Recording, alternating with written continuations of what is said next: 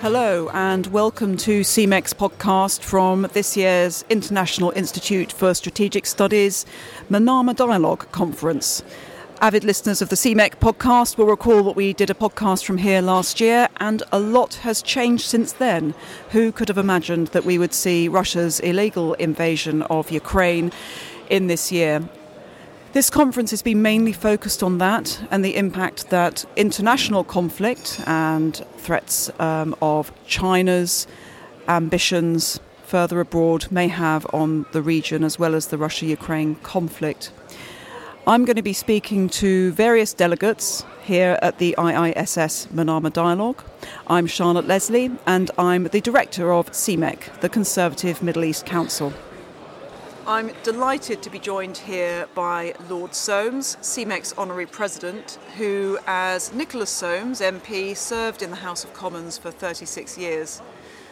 Lord Soames, it's wonderful to have you with us. Thank you, Charlotte. It's lovely to be on the CIMEC delegation again. You are no stranger to the Manama Dialogue and um, no stranger to Bahrain. Can you briefly tell me about the changes and the progress you've seen in Bahrain over the time that you've been here over the years? Well, it's, uh, it's a very good question, Charlotte, because it's changed beyond all recognition, really, from being a slightly sleepy backwater to a very dynamic, growing place. And it's had some strokes of great good fortune. Um, it had uh, a remarkable inheritance when King Hamad took over from Sheikh Isa. The Crown Prince, Sheikh Salman, is a tremendous force for good here and reform and progress. And I think the lives and lots of the Bahraini citizens has greatly improved. And you only have to look around you, and you've been here many times yourself, to see how, how calm it is. They went through a very ropey and difficult time. They un- undertook some very serious reforms, which were Britain was um, honoured to be able to help with and um, I think they've done very, very well. So it's become really, you only have to look at the skyline to see what's happened here. And it is now a very increasingly important place for inward investment. And, you know, not, in particular, I think the, the conditions of people here are very much better and it feels very calm. And I'm very impressed, I think we all were on the delegation, to hear from the, His Excellency General Rashid, the Minister of the Interior, that the turnout had been 73% for the election. That's a very respectable turnout anywhere in the world. They voted again last night, and again the turnout was about 73%, which is very good. And it means that they the public have had their say here, and it may produce some surprising results. You never know. It, it, it's really remarkable how far they've come, I think. And, and I think it's patronising to say that. I mean, I think this is a very enlightened place and it always has been actually, but it's it's just taken advantage of progress by the throat and, and, and got on with it. It's a hackneyed phrase, but would you say lessons really have been learned since 2011? Yes, I think they, it's not a hackneyed phrase because it's a very good phrase and it's completely true. It was really very unpleasant. I was here then. I, I arrived while it was, it would happen while I was here. It was very unpleasant, something I never thought to live to see the day on the streets of of, uh, of Manama. I mean, really was absolutely extraordinary.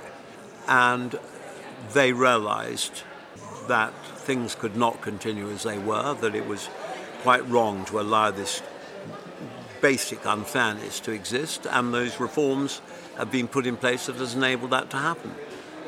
And it doesn't happen without very big hard work, commitment, and leadership. And I think the King, His Majesty the King, and the Crown Prince and their government have done a very, very good job.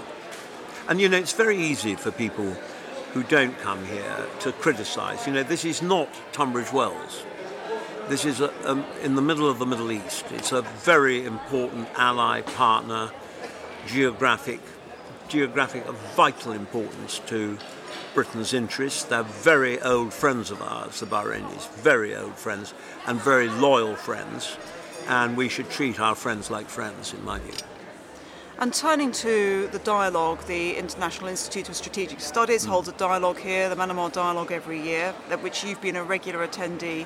What has struck you most about the themes that have emerged from the dialogue? What, what's, what's been the interesting points? Well, I, am terribly struck by the fact that, first of all, the tone was very well set. I think you'll agree by a really formidable speech from Ursula von der Leyen um, on the Friday night. She really made an incredibly powerful speech, and it, I, I, mean, I've never heard a European Union official ever make a speech like that before. It was very robust indeed.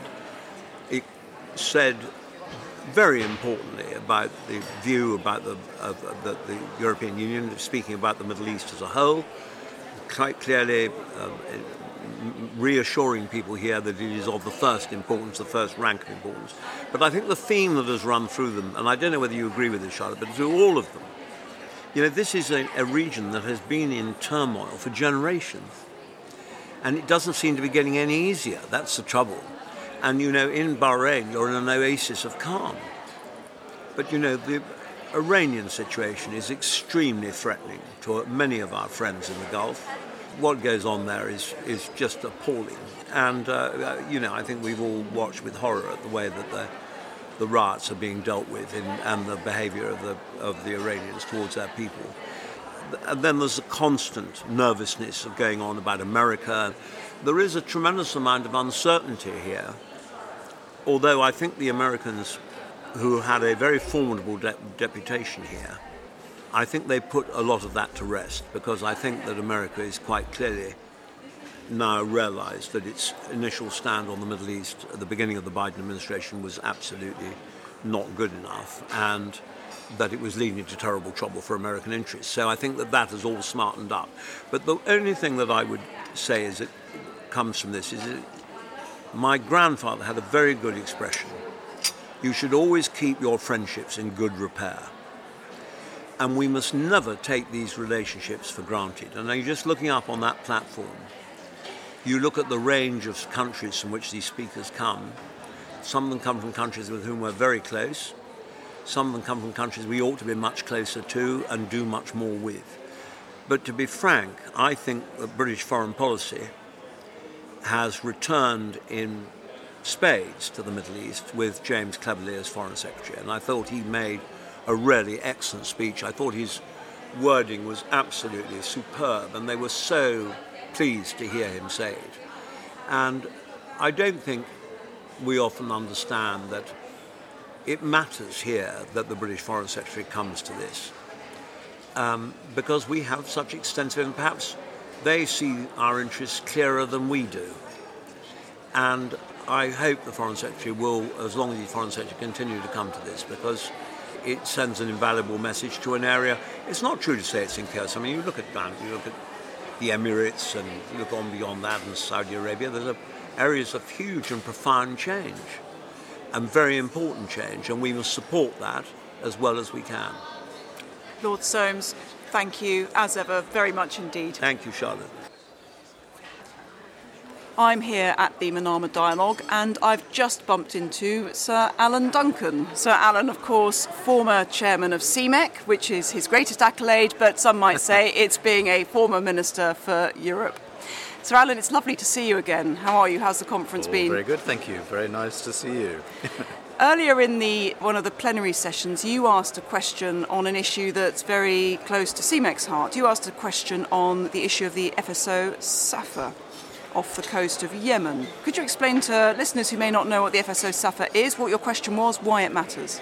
Well, the Safer is a, a VLCC, so a, a very large crude carrier, which has been sitting off Hodeidah, moored, for a number of years with a million barrels of oil on it, plus some connecting pipeline full of oil as well.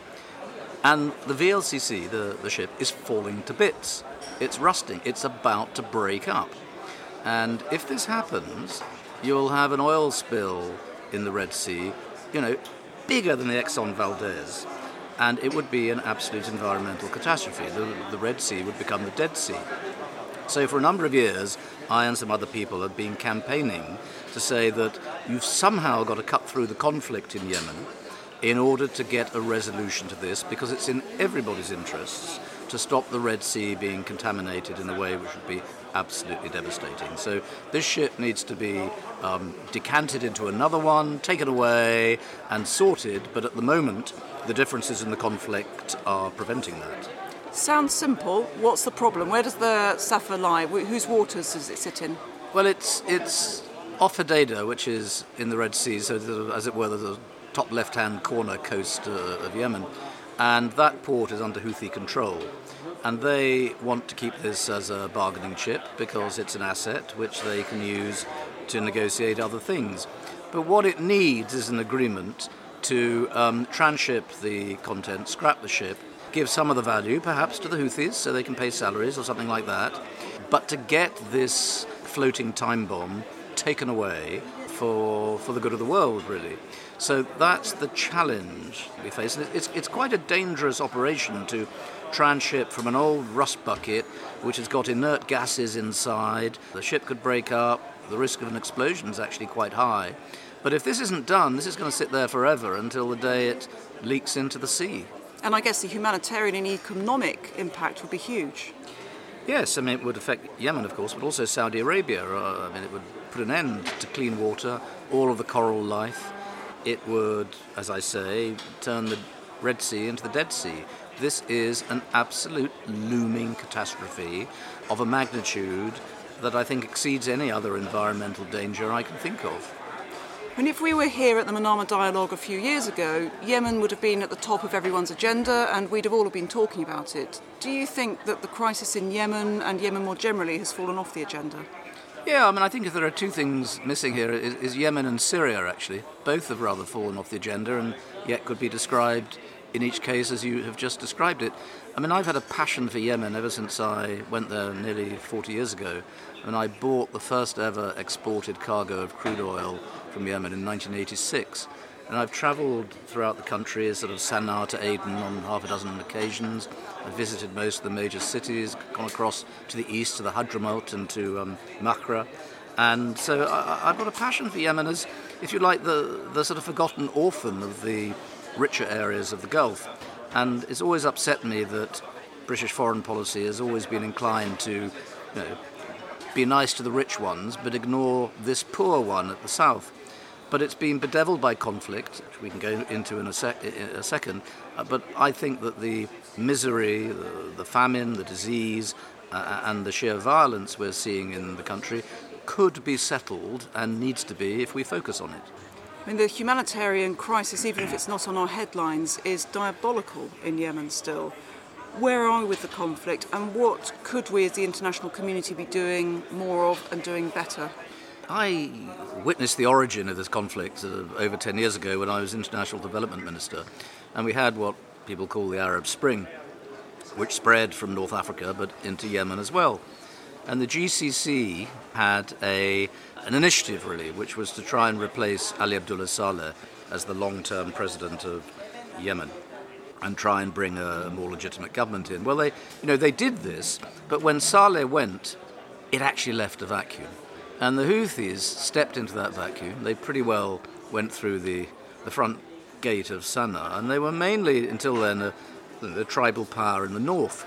But they've spread their influence across almost all of the country now and have largely displaced the government of what was then President Hadi, which had a thin legitimacy of uh, electoral justification. And the Saudis felt threatened, and with a coalition, started by bombing Yemen, which is not the way to fix the problem, but this has rumbled on now for 10 years. So that is the origin of this problem. And it would be good if some kind of settlement can be reached. But one of the main problems that's happened on the back of the Houthis stepping into the vacuum is that it, it has sucked the Iranians into exercising influence and support for the Houthis in Yemen, which wasn't really there before. I mean, the Iranian influence was talked about, but now it's become a real phenomenon. And with growing technology over these last few years, the Iranians are now exporting and using drones.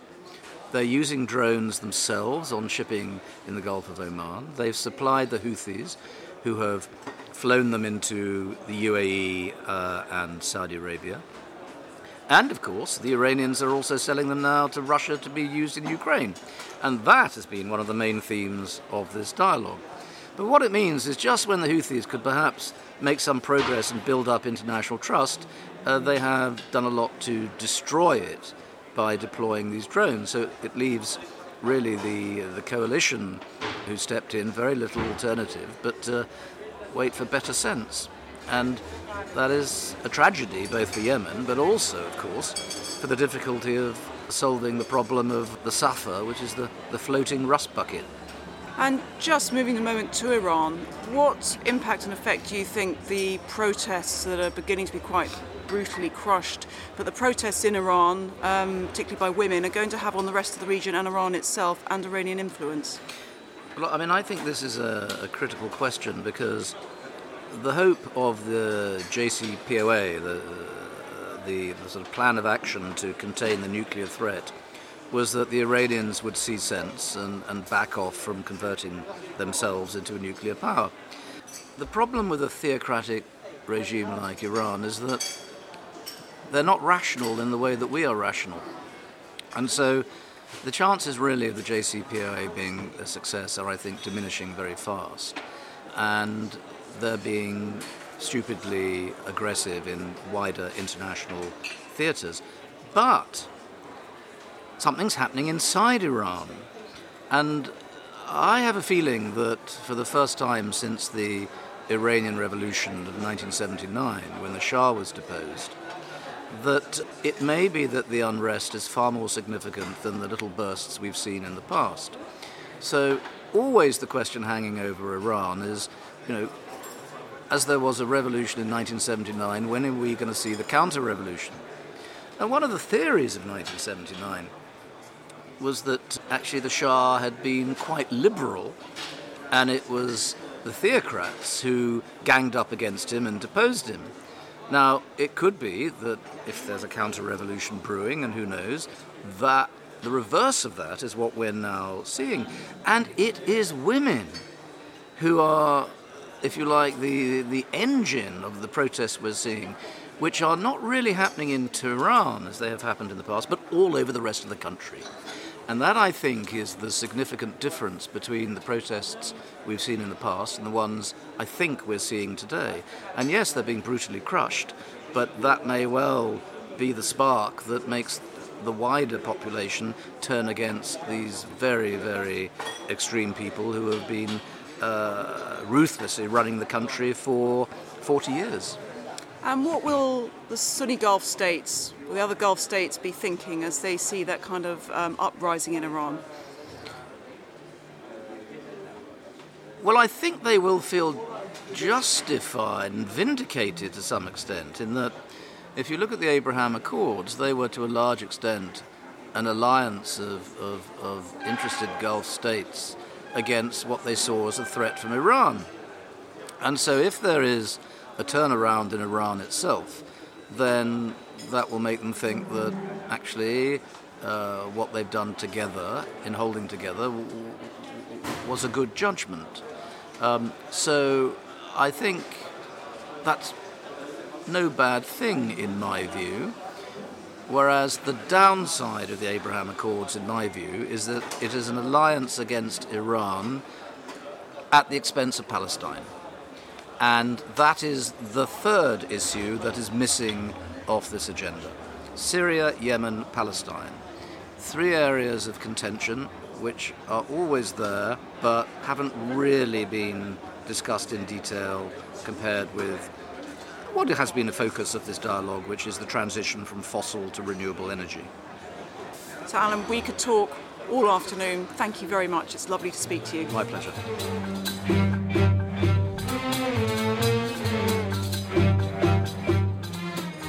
In the lobby, I have come across Ian Lindsay. Ian, hello. Would Hi. you mind uh, introducing yourself and telling us what you do and where you come from, as they say in the quiz shows? Um, Charlotte, lovely to see you again. I'm uh, Ian Lindsay. I'm an advisor to the chairman of the Bahrain Economic Development Board, His Royal Highness the Crown Prince and Prime Minister. And I was British ambassador here from 2011 to 2015. Uh, I left the Foreign Office two years ago and I came back here beginning of last year. And the Economic Development Board is essentially Bahrain's um, inward investment agency. We're promoting investment into uh, Bahrain. When we were set up by the Crown Prince 20 years ago, uh, the goal was to diversify Bahrain's economy away from oil and gas. So in the early 2000s, oil and gas was 40% of GDP. Uh, now it is less than 20%. Um, and other areas like financial services, manufacturing, logistics uh, are all now um, coming up. And uh, financial services for the last two quarters, for example, has been a bigger contributor to the economy than oil and gas, despite the higher oil price. How are you seeing global Britain fitting into Bahrain's economic development plans? Well, the Bahrain, together with the other GCC countries, uh, is negotiating uh, an FTA uh, with the UK. Um, and of course, now that Britain has left the European Union, it has the ability, obviously, to strike out on its own with uh, FTAs. Um, uh, the GCC has been negotiating with the European Union for over 20 years to get an FTA without success. I sincerely hope we're not going to be waiting that long for an agreement between the UK and, uh, and the GCC. I think we'd like to see a fairly quick FTA, keep it basic, and then augment that with individual annexes or appendices for each country. Because the reality is, um, as was the case when Britain was the European Union, um, you know, countries bring different demands to the table, um, and uh, if we try and agree everything, uh, it'll take a while. So I think just try and keep it um, uh, fairly bare bones, and then we can take it from there. Uh, because actually, for for for, for for the, the UK, the GCC is an incredibly important trading partner. We heard it earlier today. Um, after the European Union, US, and China, the GCC is the UK's fourth largest export market. And this is a booming part of the world. And I know, you know, coming from the UK at the moment, you know, coming to a place where growth rates are looking this year to be around about 6 to 7 percent, low inflation, high growth, and that's likely to stay the case probably for the next two to three years. So you say the GCC should be a major focus for UK government at the moment as an opportunity as a growth zone. Uh, absolutely. I mean, this is uh, this is a high growth area. There are very few parts of the world that are growing as fast. There's no, there's actually, there's nowhere else in the world that's growing as fast as the GCC.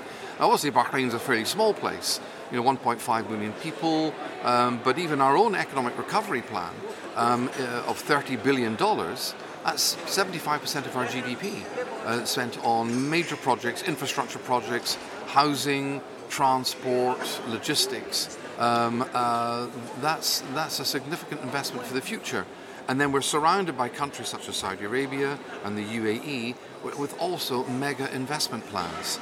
Um, uh, it really has to make sense for British companies if they're not already looking at the Gulf to be looking at opportunities here. Now, and you're no stranger to the region. You've, no. you've known the region for a long time. What changes have you seen, and what do you think of the focus of the dialogue this year in the context of, of the region as you've known it for a long time? I think um, one of the, the, the, biggest changes we're seeing in the region um, is um, uh, so Saudi Arabia is maybe the biggest change we're seeing. Um, uh, people, you know, um, people be used to Dubai, glitzy Dubai, glitzy Qatar, but Saudi Arabia is now investing trillions of dollars into future investment. Um, uh, a largely young population uh, wanting to equip them for the future. Um, and uh, so I think the, the, the, emergence of Saudi Arabia, I think, is, is, the, is the, big, um, the, the, big change we've seen. Um, I give you an example of that. Last year at the uh, Crown Prince Mohammed bin Salman's major conference, the Future Investment Initiative Conference in Riyadh, on the last day, 45 international companies announced that they were shifting their regional headquarters from Dubai to Riyadh as an indication that, that Saudi Arabia, 35 million people, the biggest economy in the Arab world, feels that it should be the center for international business on the Arabian Peninsula, not Dubai. Our challenge here in Bahrain is to ensure that we're not sort of collateral damage from the increasing competition between Saudi Arabia and the UAE, both of whom are incredibly close partners for us. Uh, they are by far the biggest investors um, um, in Bahrain, and that is likely to be the case for some time to come. Um, I think it's been good that we've seen uh, GCC, some of the issues relating to Qatar. Um, we had the GCC summit last year where we saw the Emir invited to Saudi Arabia. That was an important step. We've seen further steps since then. Um, but there's more to do on that. The GCC, my view is the GCC needs to be far more united um, if it is to, to be a major international player. And also thinking from the flip side of opportunities to risks, thinking of Iran, um, uh, the GCC will be far more effective in um, handling Iran uh, if it's united. There will be listeners uh, listening to our interview now who think, well, hang on, you can't talk about the GCC, you can't talk about this part of the world, um, or Iran indeed, without talking about human rights. Yeah. How does our financial and trade relationship impact on what we'd like to see um, on human rights standards in the region? I think Britain has been very supportive of uh, human rights reforms uh, um, uh, across the region. My, obviously, the, the area that I know best is here in Bahrain. Um, our reaction to what happened in 2011 was to reach out to our friend and partner, long-time partner, and say, uh, "You have said you need assistance. We'd like to give it to you." Um, and we were criticised for doing so. And so, how how do people expect places like Bahrain to progress unless we assist them, particularly when they're your Us friends? as the UK. Right, yes, that's that's right. This is the, the, the tale of the Good Samaritan. You know, um, a lot of the people I think who criticise human rights here in Bahrain or elsewhere in the Gulf would like us to go on the other side of the road. On that basis, how then does how then does Bahrain change? I think the reality is there's an agenda of some people which is basically we think the Gulf states are unreformable. We want to see sort of you know, revolution. Um, you know, uh, wake up and smell the coffee. That's not going to happen in a month of Sundays. Uh, Bahrain is one of only two countries in the region which has got a- an elected parliament, Kuwait and Bahrain. In fact, today is the second round of the Bahraini elections. Um, and, um, uh, you know, Bahrain is not a Nordic democracy. Um, but then there are many, many countries which, you know, um, uh, are n- not at that level with whom we have very strong, close relationships. So we help Bahrain. What, from my perspective, as a former ambassador here, it's great to see the way that the British program of assistance and support is still very strong. That's really important because Bahrain is, in my view, the most Anglophile of the Gulf states. They are our oldest friends um, in the Gulf, and they help us. You know, they host here the Royal Navy. There aren't very many other places around the world that host the British Royal Navy, and uh, they bend over backwards to help us with that. They regard the UK as a home from home. So I think we need to be respectful uh, of other people. Nobody is perfect. And, and I guess we're in the build up to the World Cup, and when Britain last won the World Cup in 1966, it's easy to forget that homosexuality was not legal. Exactly. On which point, just for your listeners who may not be aware of Bahrain, Bahrain is the only country in the Arabian Gulf where homosexuality is not illegal. Uh, and as another measure, if you like, of social liberalism, uh, Bahrain is the only country in the Arabian Gulf where you do not need a license to buy alcohol. And the, the, reality is that Crown Prince Salman, I would, uh, my view is that he's probably the most progressive reformist leader, not just in the Gulf, but probably the whole of the Arab world. So it's easy to forget when you've got people with vested interests, you know, criticizing Bahrain, crit- you know, criticizing the royal family here, forgetting actually the Bahrainis are incredibly close, good friends of ours. They listen to what we say. I doubt they would listen to what we say if we took out a loudhailer and said, do better. Indeed, the words of one of your former colleagues in Parliament was when I came here, is that actually it's not a good, very, not a very good way of coaching people. You know, you want to work with people, you want to help people, you want to help your friends when they're in trouble. You reach out a hand to help them. You don't shout at them from a distance and say, do better next time. What does that mean? We provide a lot of assistance here in Bahrain, as we have elsewhere in the Gulf, and that will continue. The very fact that Bahrainis still want our assistance, I think, is actually a good measure of the relationship. It'd be easy enough for them to stay. Actually, chaps, you know, the world has changed. Uh, 2011 was a long time ago, and frankly, having come back to Bahrain you know, two years ago, this is a very different country from 10 years ago. Um, the main, I suppose, the thing, uh, particularly as I travel around the world, looking back at the Gulf, is just realizing actually that, that the Gulf is incredibly successful and is still a magnet for many, many people from around the world. It's easy to forget, you know, people obviously, we've, you know, talking about the developments in Qatar and the UAE. When I was in the UAE for the Dubai Expo um, earlier this year, three or four times, you know, look at these huge buildings, like, wow. Actually, the thing that I thought was more of a wow to me was just thinking about the millions and millions of people from the Indian subcontinent who have been lifted out of poverty because they, or their family members, have worked in this part of the world and the remittances have been sent back. You know, it's easy enough to, to, you know, criticize people from you know, migrant workers. they wouldn't be getting the jobs that they've got here or in other places back in India. Uh, obviously, India's changing. I was in India beginning of September, and I was in Hyderabad, which is a high-tech city. But the reality is that this is still a part of the world where people from other parts of the world, South Asia, Southeast Asia, still rely upon work here. Uh, if the shutters were to come down, there'd be a lot poorer people in the Indian subcontinent and in Southeast Asia. Ian, great to talk to you as ever. Thank Charlotte, you very much indeed. Too. Thank you. Thank you. Thank you. Well, I'm here with His Majesty's Ambassador to Bahrain, Roddy Drummond. Roddy, it's lovely to see you again.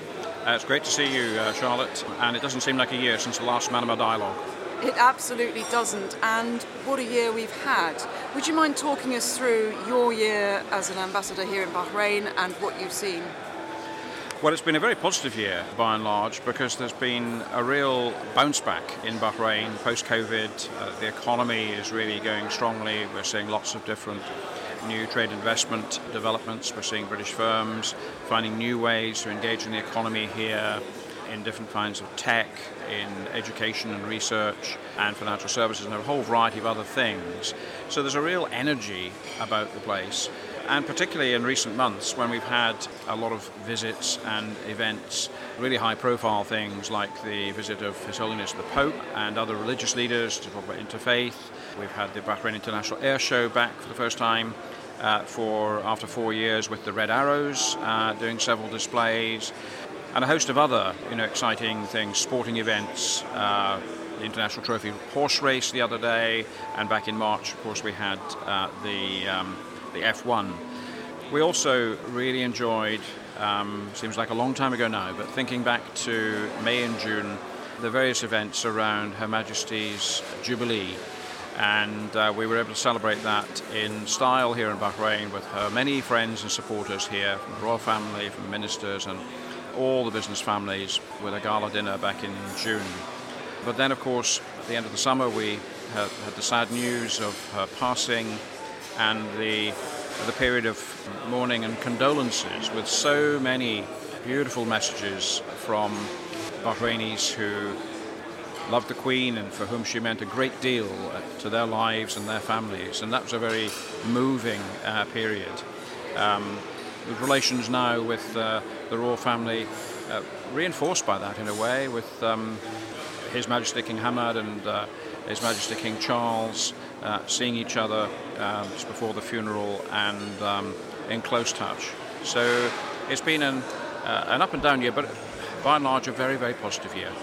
And it really underlines, I was privileged enough to witness the very close relationship between His Majesty the King here in Bahrain and Her late Majesty. Those personal relationships really matter in terms of diplomacy, nation to nation relationships, don't they? Absolutely. Um, and uh, that, that warmth enables you to put even more substance into the relationships in so many different ways, uh, with Bahrainis supporting uh, causes that are important to, to us in, in a variety of different ways. With Her late Majesty and uh, King Hamad, of course, it was the shared love of horses and uh, uh, in so many different ways. They had enjoyed lovely times together in uh, the recent decades. But yes, it remains as close and personal as ever. And it's been, as you outline, really a very up and down year. And as we speak, we have the illegal war, Russia's illegal war in Ukraine rages on. We have protests in Iran, and at, at time of speaking, we don't know what direction those are going to take. How does all that look from here in Bahrain, both for Bahrain, for the UK, and the UK's relationships with the region? Yeah, well, the context um, globally and the context uh, in uh, in the region, of course, yes, remains difficult. Um, the, I think it took people here a little time to realize the, uh, the wider impact, the ramifications of uh, Russia's illegal invasion of Ukraine, although uh, this region has uh, condemned it in the General Assembly. But the impact on food security, the impact on energy security in many parts of the world, that came through, of course, uh, uh, months later, and people are really just digesting that now. And we've also seen continued. Um, activity by uh, Iranian proxy groups and smuggling of conventional arms and, and, so on. The Royal Navy has been very busy interdicting some of those routes as well as uh, clamping down on narcotics flowing through this region, which, uh, which also remains a, a preoccupation. But yes, uh, the events across in Iran uh, are, uh, are very troubling. Uh, the terrible repression that's happening with the very brave young demonstrators coming out and demanding change. people are watching to see how, what happens next in, on that too. Going back to, to Russia and Iran, lots of Western commentators have noted that Gulf states, including Bahrain, abstained on some UN resolutions con- condemning Russia's actions. Um, later, voted voted with with the West. Now we're seeing Iranian drones being used by Russia in Ukraine. How does that affect the region, the Gulf region's view of Russia and interaction with Iran, because obviously the Gulf region has a relationship with Russia, and to a casual onlooker, that, that can seem confusing. Yes. Uh, well, I mean, on the essential votes, um, all the countries of this region have condemned the illegal um, invasion. Uh, and the uh, taking of another territory by force is not something that anyone uh, in this region can uh, uh, can support. And there are long memories of what happened to Kuwait in 1990 uh, on that. But I think um, the connections between Iran, Russia, and so on have really come to the surface and become visible, and people are just drawing the conclusions um, of what that means. With the same drones being used to attack Abu Dhabi and facilities in Saudi Arabia as are being used against the civilians of Kiev and other parts of Ukraine. Uh, so people are absorbing that lessons. That was one of the things that people were uh, discussing in the last couple of days in the Manama Dialogue, and that has produced, I think, a renewed determination to work together to try and combat uh, these things. A lot of listeners will be listening to this and saying, well, what about Bahrain's record on human rights, which is an issue that often gets raised in the UK. What is the situation here on human rights issues, and what more can Britain do, mm. and what progress has Bahrain made?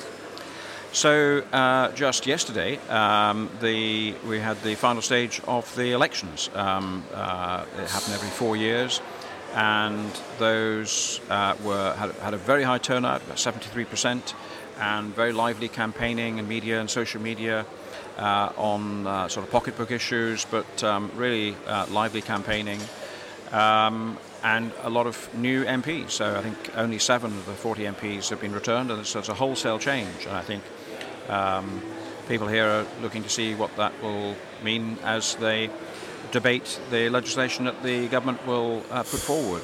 But I think over this last year, over this last several years, we've seen really tangible steps forward uh, in human rights in Bahrain um, in really important areas, some of which are supported by the UK. So the use of the alternative sentencing, uh, which is like being on, uh, on remand or probation, if you like, in our system, has meant the release of more than 60%, 60% of the prison population.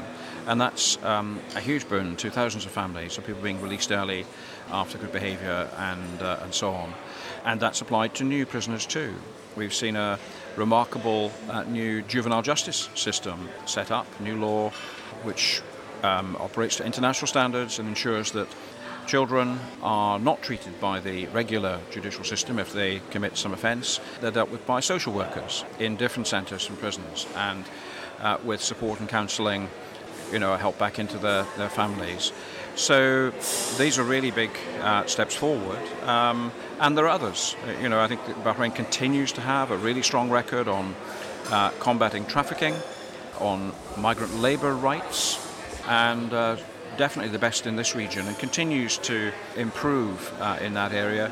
They were remarkably good through COVID, for example, ensuring that every person that lives here received free treatment and free vaccinations and free testing. Including migrant workers. Including migrant workers. Uh, and campaigns to explain the importance of um, the vaccinations and so on in um, many different languages uh, were carried out um, repeatedly by the by the government here. So they really strong record on that, uh, which I think was uh, noted by the migrant labour uh, communities and, and, their embassies.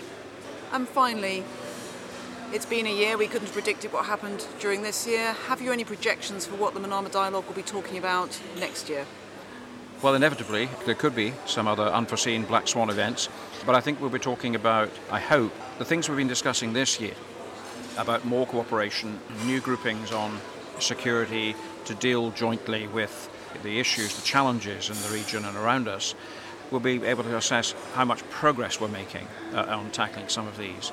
And I hope that the, the joint work that we do with so many others here has continued to keep the sea lanes free and deter malign activity from wherever it comes. I'm here with His Majesty's Ambassador to Bahrain, Roddy Drummond. Thank you very much. It's lovely to see you again. Thank you very much, Charlotte. Good to see you.